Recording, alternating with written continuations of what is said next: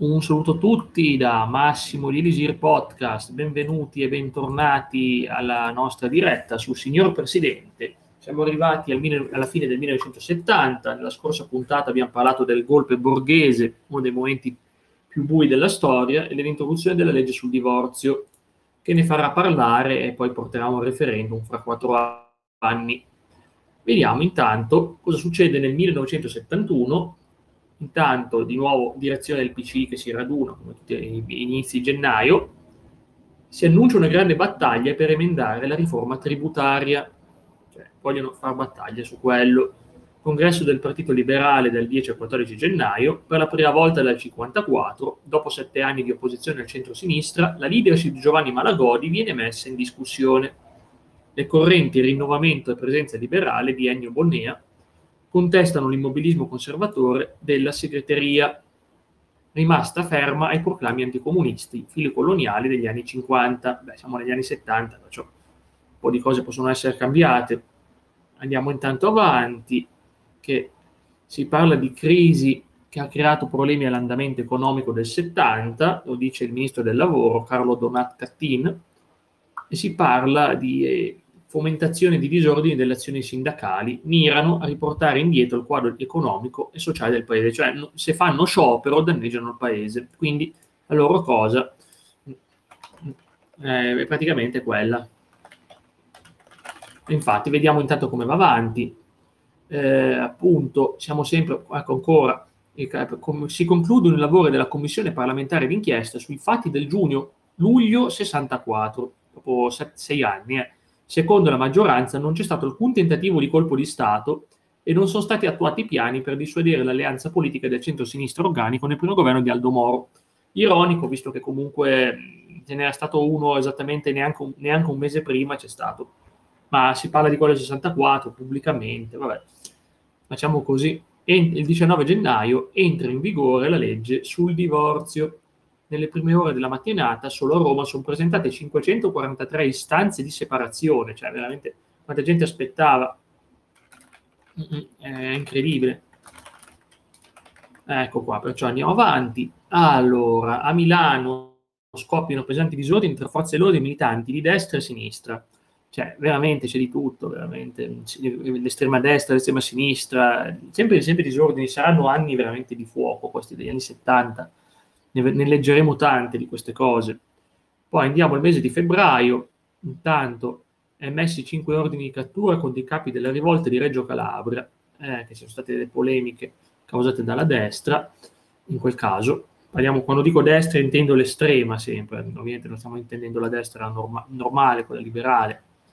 Tanto ancora un muratore del PC viene ucciso a Catanzaro per due bombe a mano, eh, siamo in queste situazioni qua tensioni e disordini in tutta Italia per i fatti di Catanzaro. Eh beh, manifestazioni guidate dal PC e il PSUP. La cosa peggiore è che poi si politicizza tutto ed è un gran problema. Vi invito a seguire Destra e Sinistra di Giorgio Gaber, che secondo me riassume bene tutto questo populismo delle cose di sinistra e le cose di destra. Eh, a volte veramente si esagera sul dover definire cos'è di sinistra e cos'è di destra per forza, cioè veramente Attenzione, 9 febbraio del 71, un documento della CEI, la Chiesa, chiede che siano approvate al più presto le norme per lo svolgimento del referendum abrogativo, cioè per abrogare il divorzio. I vescovi confidano che gli italiani sconfesseranno il Parlamento, ma la richiesta scatena forti polemiche tra laici e cattolici. Un giudice di Genova solleva eccezione di costituzionalità a una richiesta di separazione, ah, quindi ha detto no, ma non si può, non si può separare, è incredibile la maggioranza delle forze politiche ritiene che si debba trovare un compromesso su eventuali modifiche alla legge per evitare lo scontro alle urne, che non gioverebbe il dialogo tra le parti. Andiamo avanti, anche qua a Pinerolo un corteo di 5.000 persone assedia l'edificio dove ha sede la sezione cittadina del Movimento Sociale Italiano. Fermate 25 persone, 16 feriti. Ancora manifestazioni antifasciste in tutte le principali città italiane contro la rivolta di Reggio Calabria. Veramente un periodo di fuoco. Andiamo avanti intanto con Arnaldo Fornani, segretario DC, accusa il Partito Repubblicano di aver avviato una partecipazione disimpegnata nel centro-sinistra. Ugo Lamalfa approva la decisione del partito milanese di rimanere fuori dalla giunta e annuncia di voler assumere una piena libertà di giudizio e di critica alla maggioranza. Andiamo avanti, intanto che ci sono altri problemi, ovviamente sempre con questa partecipazione disimpegnata, cioè del Partito Repubblicano, Oronzo Reale presenta le sue dimissioni. Si dimette anche il sottosegretario repubblicano Oscar Mammi. Tanto viene detto, lui dice che sono tutti uguali in fin dei conti. Eh, sì, sì, purtroppo è una cosa tipica, queste cose sono tutte uguali, come no? Tutte uguali. Eh. Ok, sciopero generale all'Aquila per l'attribuzione del capoluogo di regione alla città. Ah, in quella che in apparenza essere un corteo pacifico degenera in gravi disordini. E eh, si sono di mezzo i militanti dell'MSI. L'altra volta inizia un'opera di devastazione di sedi di partito e abitazioni di uomini politici. Cioè, vedete che comunque l'MSI stava prendendo una piega molto pericolosa in quel periodo, eh? molto pericolosa. Ok, intanto si va avanti con ancora il disimpegno del Partito Repubblicano e il destino del gabinetto Colombo. Ugo Lamalfa conferma quanto detto dalla direzione repubblicana e ribadisce il, passaggio all'appoggio esterno, in modo da non compromettere l'azione del governo in un momento particolarmente delicato. Quindi le opposizioni chiedono le dimissioni di Colombo, ma la Camera, con 346 voti a favore e 247 contrari, conferma la fiducia all'esecutivo, cioè in pratica inizio marzo si è salvata, si è salvata alta manifestazione antifascista impedisce l'augurazione di una sezione dell'MSI al Lido di Venezia e la presenza di Giorgio Almirante, cioè si sono un po' ribellati, visto che comunque l'MSI stava scatenando parecchie violenze in Italia in quel periodo. Comitato centrale del Partito Socialista Italiano, Francesco De Martino, è eletto presidente da una nuova maggioranza formata con le correnti di Marcini e Giolitti, astenuti Pietro Nenni e la sua corrente. Andiamo ancora avanti, intanto Comitato Centrale del PC, viene approvato un documento in cui si sostiene che la situazione politica ed economica del Paese è il frutto dell'azione della destra conservatrice e reazionaria, che boicotta le riforme sociali e la partecipazione democratica alla programmazione. Il complotto neofascista di recente scoperto, secondo il PC, cioè dovrebbe essere appunto il golpe borghese, vedi che salta fuori, secondo il PC, è la dimostrazione più evidente dei tentativi di spostare verso destra l'asse politico del governo ma altrettanto evidente è la posizione espressa da Arnaldo Forlani di fronte all'appello anticomunista di un gruppo di parlamentari democristiani. Il segretario democristiano torna a ventilare l'ipotesi di elezioni anticipate, sostenuto dai liberali che chiedono un, rifo- un ritorno alla formula centrista. Cioè, vedete che comunque è una situazione parecchio tosta. Ovviamente poi sì, ci si sposterà verso destra più avanti. Eh. Tanto si riunisce alla Camera il gruppo parlamentare della DC sotto la presidenza di Giulio Andreotti intanto si parla di preoccupazione per le prese di posizione del Partito Socialista su una possibile apertura alla collaborazione col PCI, che siamo sempre alle solite, eh, vedete. Eh, infatti Andreotti rassicura che l'azione del partito e la sua linea politica non si discosteranno dalle decisioni congressuali e dagli accordi che hanno portato alla formazione del governo. Tanto si va avanti, intanto appunto viene poi ammesso il 17 marzo il famoso colpe borghese per il rovesciamento dell'asse politico al centro dell'inchiesta è Giugno Valerio Borghese, ex comandante della decima MAS e presidente del Fronte Nazionale. E poi lo accuseranno e lo manderanno in esilio in Spagna. Congresso del PSUP, a sei anni dalla fuoriuscita del Partito Socialista, il partito continua a rivedere valida la propria scelta, ma continua a non trovare una propria collocazione nel quadro politico. È un problema di crisi Intanto, dopo sette mesi di dibattito, il 30 marzo, la Camera approva la riforma tributaria. Votano a favore DC, PSI, PSD, contro votano PCI, PSUP e MSI. I repubblicani si astengono per non compromettere con un voto contrario alla, la ma- già, maggioranza già precaria di governo. E quindi il nuovo regime entrerà in vigore il 1 gennaio del 72. Saranno ovviamente riforme parecchio toste, eh? non è che sono cose positive per la gente, visto che poi ci si trova a dover pagare di più tanto abbassata da 21 a 18 anni il diritto di voto per la Camera, per i consigli regionali, provinciali e comunali, da 25 a 22 il diritto di voto per il Senato. Riduce inoltre da 25 a 22 anni il minimo letale dei deputati e da 40 a 33 anni quello dei senatori, mantenendo quello di 21 per tutte le altre elezioni.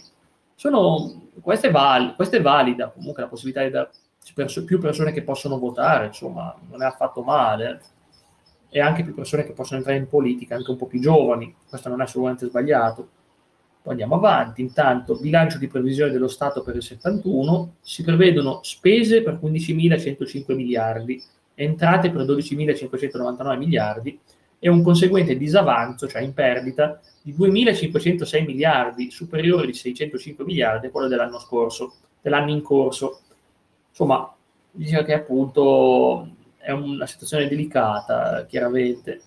Sciopero eh, de- della CGL, CISL e WIL per, un- per le riforme, piena adesione soltanto nel settore industriale. Ecco qua.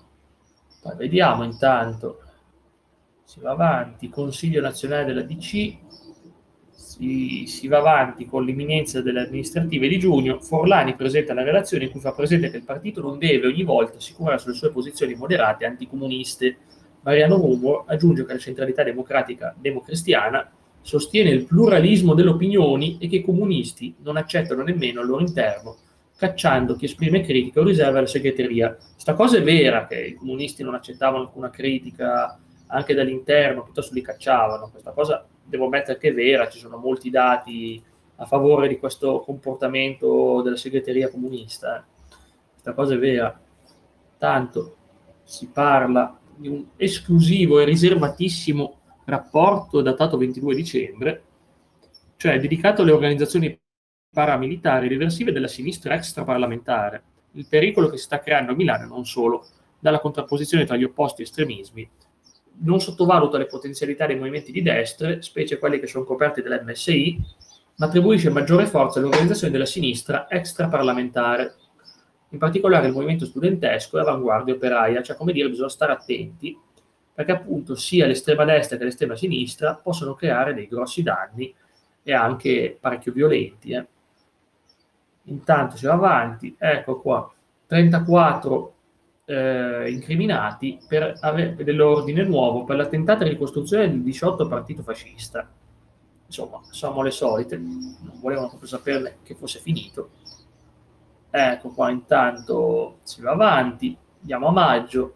La direzione del Partito Socialista Italiano UP lancia un appello a tutte le forze di sinistra per un impegno unitario in vista delle elezioni amministrative di giugno. Viene parlato di impegno antifascista, ormai questa parola la infilavano ovunque. Intanto si parla ancora del caso Sifar, si dice che il piano era ancora in vigore con un'altra denominazione, la mozione viene respinta, come dire, fatevi gli affari vostri, non indagate troppo. Viene ucciso il procuratore capo a Palermo, Pietro Scaglione, eh, e si parla appunto di potenziale mafia di mezzo. Andiamo avanti. Dal, dal 12 al 24 maggio, dopo otto mesi di scontri in sede di commissione, arriva in aula la Camera per la legge di riforma sulla casa, che viene poi trattata quindi in pratica eh, si va avanti, intanto la Camera approva la legge sulla casa con 191 sì e 124 no. Insomma, quindi è comunque è passata, ci sono state le astensioni del PC e, se, e c'erano invece anche dei traditori, 71 della DC che votavano contro la riforma. Poi vediamo, Giulio Andreotti, capogruppo della Camera, si limita a dichiarare che il dissenso c'è stato, ma che la legge è stata comunque migliorata. Secondo la stampa si sarebbe deciso di rinviare ogni decisione a dopo le amministrazioni, le elezioni amministrative. Si va avanti, ancora il Senato approva la legge di riforma sull'università col voto favorevole di C, PSI e PSD, astenuti i repubblicani. Manifestazioni antifasciste fine maggio, inizio giugno a Torino, Milano e Roma. Poi andiamo ancora avanti, siamo al mese di giugno, il governatore della Banca d'Italia, Guido Carli, presenta la relazione annuale sull'andamento dell'economia e della lira la produzione industriale è inferiore all'anno precedente, la spesa pubblica andrà incontro ad un aumento proporzionale della diminuzione delle attività del settore imprenditoriale privato. L'Italia sta andando incontro a una spirale inflazionistica difficile da combattere nel momento in cui non ci sono certezze sulla stabilità della lira rispetto al dollaro. Io dico che tutti quelli che dicono dovremmo tornare alla lira non sanno che la lira probabilmente negli anni 90 era veramente affondata. Se torniamo alla lira, ci torniamo con i debiti della lira, o si fa una nuova moneta, o la lira, meglio lasciarla perdere perché veramente andava sempre in perdita anno dopo anno ed era una bella crisi. L'euro è part- almeno è partito forte, almeno, eh. adesso non, non sappiamo esattamente come andrà avanti. Esplode a Catania un ordigno mentre in, com- in corso un comizio di Enrico Berlinguer, rimane ferito un militante comunista. Poi vediamo, intanto si parla ancora di possibile apertura di crisi di governo, delle, all'indomani delle elezioni amministrative, ma alla fine pare che non, poi non viene fatto. Ancora problemi, non sto a leggere di tutti tutte le volte che ci sono problemi con eh, MSI e PCI e che ci sono attentati e attacchi, ma è una cosa ormai purtroppo che succedeva di giorno in giorno. Eh, il 12 giugno, con una mossa che sorprende perfino gli ambienti ecclesiastici, Paolo VI emette il motu proprio Causas Matrimoniales, con il quale sono stabilite alcune norme per rendere più spedito lo svolgimento dei processi matrimoniali. Il nuovo ordinamento estende le competenze dei tribunali ecclesiastici, ammette il rito sommario e riduce l'appello a un semplice decreto su, basato sugli atti. La mossa del Papa è mirata alla convinzione che il futuro referendum cancellerà il divorzio. Lui ci, cre- ci credeva, la Chiesa, eh, che avremmo abolito il divorzio, ci credevano proprio tanto. Elezioni amministrative, 7 milioni di italiani votano per la regione siciliana e i, comuni, i consigli comunali e provinciali di Roma, Genova, Bari, Foggia e Ascoli. Vediamo, clamoroso successo per MSI che triplica i voti in Sicilia, terzo partito DC e PCI, e passa dal 6,7 delle politiche 68 al 13,9 su base nazionale. La DC scende dal 36,4 al 31,8, perdite più contenute per PCI, PSOP e PLI, aumenti per PSI, PSD e PRI, cioè i socialisti ci guadagnavano un pochettino. I segretari dei partiti di maggioranza confermano la fiducia al governo e alla coalizione di centro-sinistra. Andiamo avanti, si tirano le somme dei risultati, il centro-sinistra perde nell'insieme il 2,4% e alla religione siciliana ha una maggioranza di soli due voti. L'avanzata dell'MSI corrisponde quasi ovunque all'arretramento della DC, cioè molti invece di votare DC andavano a votare MSI perché vedevano che non andava proprio bene l'andamento della DC. Attenzione, il Comitato per il referendum sul divorzio deposita il quesito referendario accompagnato da 1.370.314 firme che volevano far togliere il divorzio, ripeto. Eh. Il primo ad alzare la voce è Pietro Nenni, che lo ritiene una perdita di tempo e soldi. E prima ancora un passo indietro nel dialogo tra laici e cattolici. Comunque alla fine poi si andrà a farlo, non presto, ma prima o poi si andrà avanti. Tanto vediamo ordine del giorno che si impegna il governo a presentare entro la fine dell'anno un disegno di legge sull'assistenza che trasferisca alle regioni le competenze degli enti di assistenza a partire dall'OMNI. Votano a favore DC, PSI, PSD e PRI. Poi vediamo ancora direzione nazionale della DC, la relazione del segretario Forlani alla linea politica espressa da Colombo sono approvate con un voto definito da gran parte della stampa come interlocutorio. La divisione si è accentuata, infatti inizia il periodo del semestre bianco durante il quale il capo dello Stato perde la facoltà di sciogliere le Camere, quindi in pratica non può più togliere il, più togliere il governo in quel periodo. Semestre bianco, analizziamo un attimo che è una cosa politica.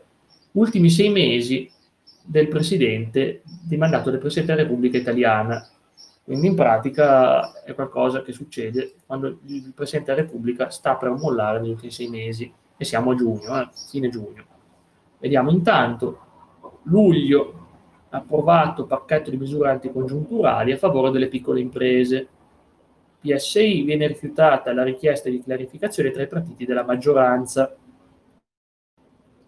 Poi andiamo avanti, se troviamo altre notizie interessanti, perché l'estate spesso è un po' più, come dire, un po' più calma, tutto sommato, perché d'estate i grandi lavori non vengono fatti, la gente va al mare, tutto, lo lasciano passare qua e là. il ministro degli esteri, Aldo Moro, il suo omologo austriaco Rudolf Kirchhager, firmano a Roma un primo accordo per la pacificazione dell'Alto Adige. L'accordo demanda alla Corte dell'AIA l'esame delle divergenze relative al trattato firmato dal Cile De Gasperi e Karl Gruber nel 1946 e fissa i criteri per la definizione delle questioni patrimoniali e finanziarie ancora in sospeso tra Italia e Austria. Andiamo a fine luglio, inizio agosto. Senato inizia l'esame della legge di riforma dell'edilizia in un clima di forte tensione politica e c'è un grande scontro, mentre intanto ancora, viene approvata la legge di bilancio per il 72 che prevede un aumento del deficit di 510 miliardi, che è grave, eh? non è che qualcuno li recupera poi. Eh. Il conflitto fra partiti si estende alle riforme in Parlamento al problema delle giunte regionali. Alla regione Piemonte si forma una giunta di centrodestra, ovviamente in Piemonte, DC, PSD, PRI, PLI, avevano un tripartito DC, PSD e PRI che si regge con voti determinati dell'MSI. Andiamo avanti, intanto siamo sempre ad agosto, il Senato approva le leggi per la riforma tributaria della casa, mentre il 12 agosto alla TV Emilio Colombo traccia un bilancio dell'attività di governo un anno dalla sua formazione. Il Presidente del Consiglio fa un appello per una tregua sociale e sostiene che le misure economiche non servono se sindacati e imprenditori non riducono la conflittualità per migliorare la produzione e la sua rendita. Andiamo avanti. In un seguito all'improvviso crollo del dollaro, il presidente americano Richard Nixon eh, vara d'urgenza alcune misure anticongiunturali, tra le quali si segnala la non convertibilità dell'oro e della valuta statunitense e un forte protezionismo doganale. Una roba abbastanza strana, visto che gli USA erano esportatori di democrazia, tutto sommato. Almeno così si definiscono. Tanto, sospensione estiva del lavoro di Parlamento, direttore della generale della Banca d'Italia Paolo Baffi dispone in via cautelata IVA la chiusura dell'ufficio italiano Cambi provocando il caos nelle località turistiche dove gli stranieri non possono pagare con la propria moneta e nemmeno cambiarla in lire. È stata un'estate difficile quella eh, per il turismo, molto difficile. Andiamo avanti.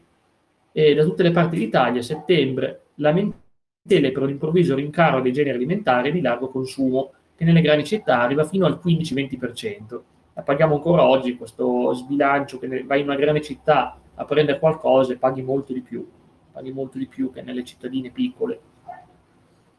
Tanto un corteo non autorizzato a Reggio Calabria di 500 persone viene invitato a disperdersi. Insomma, è una situazione crisi, di crisi, mentre a metà settembre del 2021 il ministro dell'industria Silvio Gasa, Gava minimizza alla Camera il fenomeno dell'aumento dei prezzi, giudicandolo inferiore agli allarmismi dei sindacati e delle opposizioni. Per evitare polemiche relative alle attività di governo, invia una circolare ai prefetti riesumando un decreto luogo tendenziale emesso nel 44 per fronteggiare il fenomeno della borsa nera, cioè riprendiamo un decreto del 44, eh. 25-29 settembre, Consiglio nazionale della DC. Il partito è lacerato, Forlani fa un appello unità, ma è sconfessato da Moro, che si dichiara contrario a ridurre le correnti in modo che ogni componente mantenga le sue peculiarità.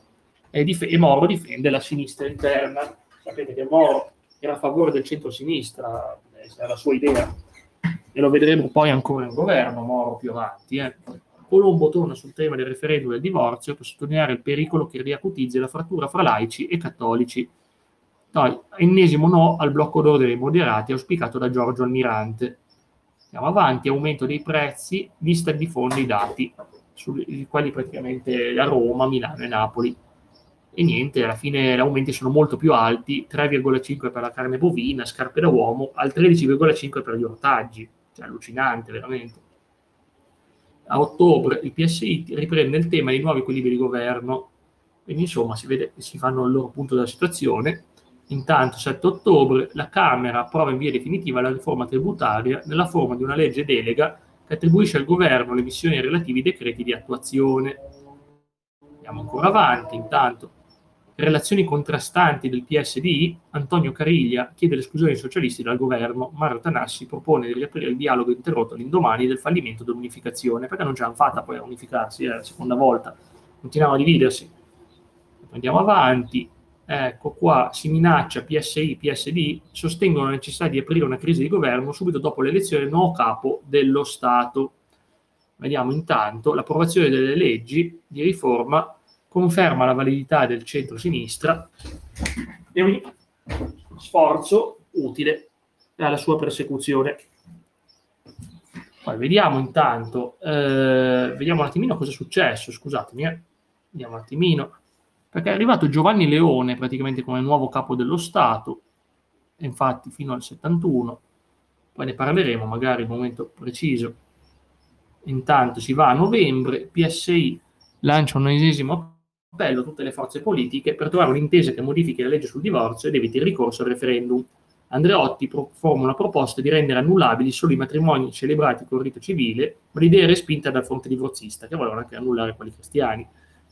9-10 novembre, con 393 voti a favore e 328 schede bianche, viene bloccata per la terza volta l'elezione di Ledio Basso, giudice costituzionale congresso del PRI, Ugo Lamalfa dichiara che il centro-sinistra è ormai entrato in una crisi irreversibile e annuncia proprio il ritiro dalla segreteria dopo le elezioni. Andiamo avanti. Ancora indiscrezioni trapelate alla stampa di un accordo tra DC e PCI sul divorzio. Si parla di un incontro riservato, discusso della richiesta del Vaticano di introdurre la legge nella possibilità di ingerenza del Tribunale ecclesiastico qualora uno dei coniugi sollevasse un'obiezione di coscienza sull'annullamento del matrimonio, cioè se cambiano idea, anche uno solo dei due. Enrico Berlinguer conferma che l'incontro c'è stato e si dichiara sorpreso dalla polemica. Sono contatti normali, dice. Infatti molti sono scandalizzati perché eh, PC e DC si sono incontrati per discutere una riforma. La, DC rifiuta di ammettere o smentire, mentre Berlinguer ha sì, è vero, è normalissimo. Andiamo avanti, intanto ancora problemi con questa legge del divorzio, che era stata da, già da un anno ormai, eh Tanto, Arnaldo Forlani abbandona il riservo e dichiara al messaggero che si è incontrato con Berlinguer per uno scambio di vedute sul referendum e l'elezione del capo dello Stato.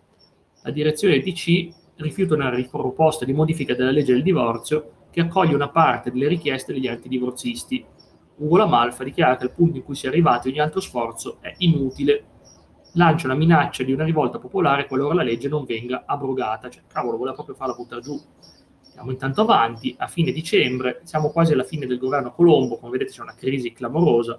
2 dicembre, con una mossa ufficialmente non concordata, la senatrice Tullia Carrettoni presenta al Senato la proposta di legge per una nuova disciplina dei casi di scioglimento del matrimonio predisposta da tutti i partiti divorzisti. La proposta salvaguarda i principi della sovranità e laicità dello Stato e reperisce gli, ori- gli orientamenti emersi nell'ultimo anno sulla riforma del diritto della famiglia ma è un cambiamento procedurale che non intacca il diritto alla libertà del legislatore. Il 9-24 dicembre in Parlamento, in seduta comune, per eleggere un nuovo capo dello Stato. Questo è importante. Eh? Alla prima votazione Francesco De Martino, candidato delle sinistre, ottiene 397 voti. Amintore Fanta- Fanfani, candidato della DC, si ferma a 384. Nelle successive votazioni numerosi franchi tiratori della DC, cioè io li chiamo traditori in realtà, ritirano il sostegno a Fanfani dal settimo scrutinio la DC si astiene, riprende a votare Fanfani per l'undicesimo scrutinio, chiedendo il voto a PSD, PRI, PLI che lo negano. La candidatura Fanfani non supera mai i 393 voti.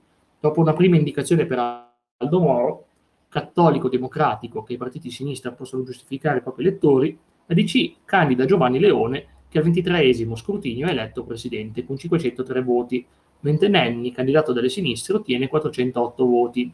Cioè in pratica ha vinto Giovanni Leone, candidato delle destre. Il nuovo presidente eletto con i voti determinati dell'MSI è ciò che scatena molte polemiche per il mancato accordo di mantenere l'elezione presidenziale entro i limiti dell'arco costituzionale. Andiamo quindi a gennaio, dal 2 al 15 gennaio, una situazione di crisi con l'elezione presidenziale, il PRI annuncia il ritiro del governo esterno alla maggioranza di governo, cioè il ritiro del sostegno esterno. Il PSD preso atto dell'atteggiamento repubblicano, si dichiara favorevole a un'apertura della crisi. I socialisti premono per trovare una soluzione che possa impedire una svolta a destra del, gab- del gabinetto, ma Colombo, ascoltati i segretari di tutti i partiti, sale al Quirinale e rassegna le dimissioni del governo. E infatti vedremo poi una svolta un pochettino più a destra, ma non proprio tendenziale, non sarà più centro-sinistra come prima, come viene definito prima, e vedremo intanto che il nuovo Presidente della Repubblica, e quindi Giovanni Leone, dal 1971 al 1978, ne abbiamo già parlato di lui, è stato, è stato presidente del Consiglio dal 22 giugno del 63 al 5 dicembre del 63 e dal 25 giugno del 68 al 13 dicembre del 68, due governi brevi, ma aveva già comunque una sua reputazione. E poi allora vedremo come va avanti. Io direi che ancora un attimo possiamo dire che la figura di Giulio Andreotti porterà dopo tutta la sua reputazione, la sua fama, anche come segretario della DC, lo porterà al governo dal 18 febbraio del 72 all'8 luglio del 73, in realtà in due governi gestiti da lui, sotto la presidenza di Giovanni Leone. E poi ci sono le elezioni, le elezioni, ma ci arriviamo adesso. Dico soltanto il governo Andreotti 1, totali 129 giorni, 4 mesi e 8 giorni. Totali 152 voti a favore, 26 febbraio, e 158 contro. Il governo non ottiene la fiducia del Senato ed è costretto a dimettersi dopo otto giorni. Allucinante, veramente. Tale governo è dunque quello col più breve periodo di pienezza dei poteri e il terzo deve essere rifiutato il voto di fiducia del Parlamento. Infatti possiamo vedere che non è durato praticamente niente. E infatti è vergognoso, il governo giura nelle mani del capo dello Stato e poi non si può formare, in pratica è durato veramente poco, E allora si va, si va poi avanti, poi avanti, infatti, con eh, la situazione seguente. Insomma, è stato un periodo difficile, chiaramente difficile, è durato veramente poco, il governo Andreotti 1, anche se poi dimissioni infatti il 26 febbraio del 72. E poi ci sarà infatti, viene segnato, anche se qui ci sono degli errori, ma viene segnato comunque libero per 377 giorni, ma poi vedremo prima, vedremo prima le elezioni di giugno, infatti la storia è complicata perché ci sono le elezioni del 72 che hanno deciso in che modo portare avanti la situazione. Ne parleremo poi la prossima volta, partendo appunto, tanto ciao coin, è otto giorni, ma in realtà è confusionario perché qui dice che in realtà è andato avanti fino al 26 giugno, ma non è perché è andato avanti fino al 26 giugno, perché praticamente otto giorni, perché poi hanno aspettato, non hanno più eletto nessuno fino alle elezioni. È una cosa che si è già vista questa crisi, eh, si è già vista anche in Spagna di recente, che non c'era nessuno a comandare il governo per mesi, per mesi, mesi, o se andava qualcuno non gli davano la fiducia, quindi insomma è una situazione difficile, ma direi che possiamo ancora farlo, ancora vedere un attimo come sono andate le elezioni. Concludiamo oggi dunque con le elezioni politiche in Italia del 72, affluenza 93,26%, quindi un aumento del 0,35%, legge elettorale proporzionale classico.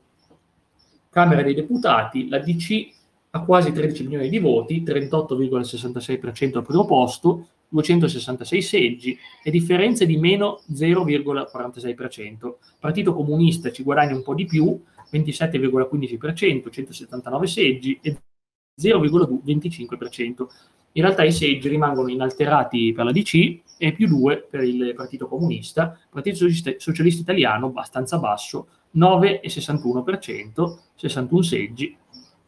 E poi vediamo intanto Senato della Repubblica, la DC anche qui perde lo 0,27, seggi 135 e il 38,07 dei voti, Partito Comunista 27,60 perde il 2,40 in Senato, e non è poco, eh, quindi perde 10 seggi, eh, invece il Partito Socialista Italiano col 10,71% ha 33 seggi, possiamo anche vedere bene esattamente il quadro politico, candidati c'erano appunto Democrazia Cristiana, Ideologia Cristianesimo Democratico, segretario Armando Forlani, Partito Comunista Italiano, Comunismo segretario Enrico Berlinguer, Partito Socialista Italiano, Socialismo con Francesco De Martino, Movimento Sociale Italiano Destra Nazionale, Neofascismo con Giorgio Almirante, Partito Socialista Democratico Italiano, Socialdemocrazia con Flavio Orlandi, Partito Liberale Italiano Liberalismo con Giovanni Malagodi, Partito Repubblicano Italiano Repubblicanesimo con Ugo Lamalfa. Non si parla neanche del radicale, che era un partito troppo piccolo all'epoca, veramente troppo piccolo e vediamo infatti che alla fine l'MSI ci guadagna 56 seggi, quindi quasi quanto il PSI, PSD 29 seggi, PLI 20 seggi, PRI 15, PPST, eh, che credo sia il Sud Tiroler, quello del Tirolo, 3 seggi, altri un seggio. Senato, l'MSI fa un po' meno, anche il PSI fa meno, ma comunque non ci sono tantissimi. La distribuzione è un po' inferiore, comunque la DC mantiene bene le sue cariche, qualche proprio pochi pochi per PSD 11 seggi, PSI UP 11 seggi, PLI 8 seggi, PRI 5 seggi, PPST 2 seggi e un V, che non so quale sia, eh, lo so, in realtà Unione Valdostana, un seggio. Quindi vedete che comunque, ovviamente, anche quest'anno, le, attenzione queste le elezioni fa vedere quali regioni hanno votato a favore delle sinistre. Vediamo la Liguria, l'Emilia Romagna, la Toscana. Eh, invece per la Camera invece no, non c'è la Liguria, ma c'è più un solido centro. E quindi, ovviamente, essendo una vittoria delle destre, andrà poi al potere ancora Giulio Andreotti per un governo un, un bel po' più lungo, che poi viene ufficializzato dal 26 giugno del 72 all'8 luglio del 73, ma di questo ne parleremo la prossima volta dunque per esaminare Andreotti al potere. Detto questo, vi ringrazio, è stata una diretta abbastanza lunga come al solito, vi auguro buona giornata da Elisir Podcast e ci trovate sui nostri social. Ciao a tutti!